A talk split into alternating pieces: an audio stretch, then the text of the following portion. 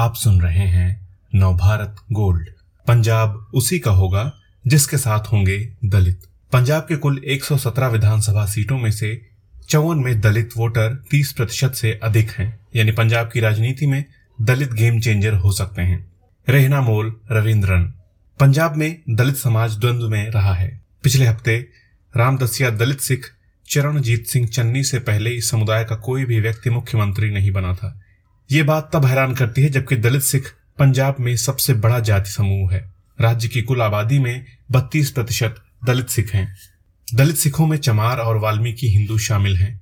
पंजाब की कुल आबादी में सिर्फ़ यही पच्चीस प्रतिशत से अधिक हैं। चमारों की आदि धर्मी उपजातियों में रविदसिया और रामदसिया धर्म परिवर्तन करके सिख बने।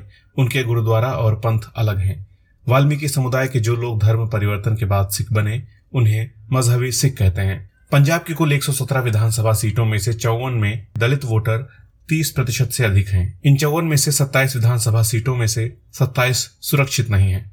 पंजाब में 80 सीटें ऐसी हैं जहाँ दलित वोटर 25 प्रतिशत से ज़्यादा हैं और इनमें से इक्यावन सुरक्षित नहीं हैं।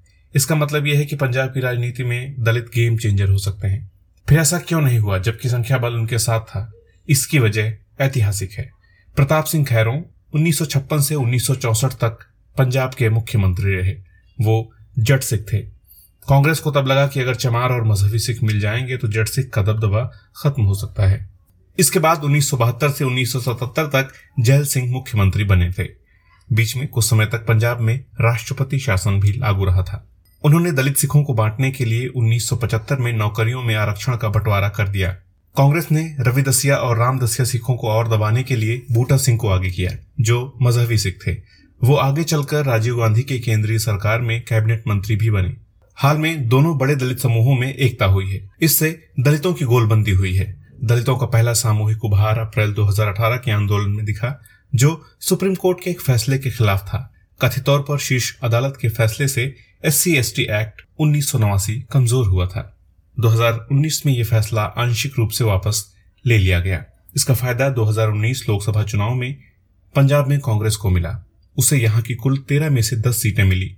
पंजाब में कांग्रेस ने तब शानदार जीत हासिल की, जबकि पूरे देश में नतीजे उसके लिए काफ़ी खराब रहे थे। दलितों का दूसरा उभार दिल्ली में अगस्त 2019 में रविदास मंदिर गिराए जाने के बाद दिखा। यह भी शीर्ष अदालत के एक फैसले की वजह से हुआ। इस मंदिर को दिल्ली डेवलपमेंट अथॉरिटी ने गिराया था। इसलिए दोष बीजेपी के नेतृत्व वाली केंद्र सरकार पर लगा, जिसके तहत डीडीए काम करता है। पंजाब, हरियाणा, दिल्ली, राजस्थान और यूपी के दलितों को लगा कि मंदिर गिराकर उन्हें अपमानित किया गया है। इसलिए इस मुद्दे को लेकर उन्होंने एक बड़ा आंदोलन किया। दोनों ही मामलों में पंजाब के दलितों ने आक्रामक रुख अपनाया। उन्हें भीम आर्मी के चंद्रशेखर आज़ाद रावण के रूप में एक गर्म तेवर रखने वाला नेता भी मिला। 2018 में दलितों ने फिर एक आंदोलन किया जो नेतृत्व विहीन था।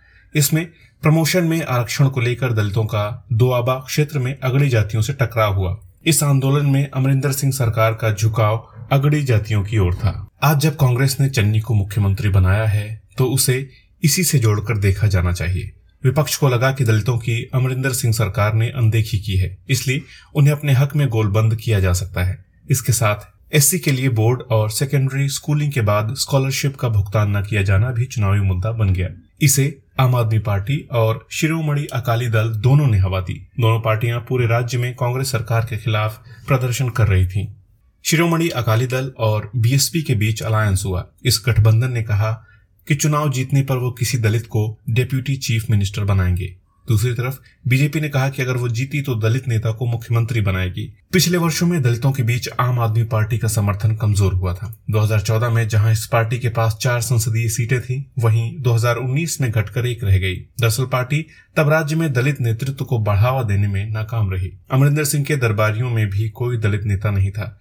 इस गलती को दूर करने के लिए कांग्रेस के केंद्रीय नेतृत्व ने नवजोत सिंह सिद्धू को प्रदेश कांग्रेस का नया अध्यक्ष बनाया। सिद्धू ने इसके बाद फतेहगढ़ साहिब के दलित सिख सांसद अमर सिंह को अपने सलाहकारों में शामिल किया। इसके बाद चन्नी को मुख्यमंत्री बनाया गया। क्या इससे दलित फिर से कांग्रेस की तरफ़ गोलबंद होंगे? इसका पता तो 2022 की शुरुआत में होने वाले विधानसभा चुनाव के नतीजों से ही चलेगा। इस तरह के और दिलचस्प पॉडकास्ट सुनने के लिए विश्व की सर्वश्रेष्ठ Hindi infotainment service Nav Bharat gold पर लॉगिन कीजिए। गोल्ड के पॉडकास्ट का खजाना मिलेगा नव भारत गोल्ड डॉट कॉम पर।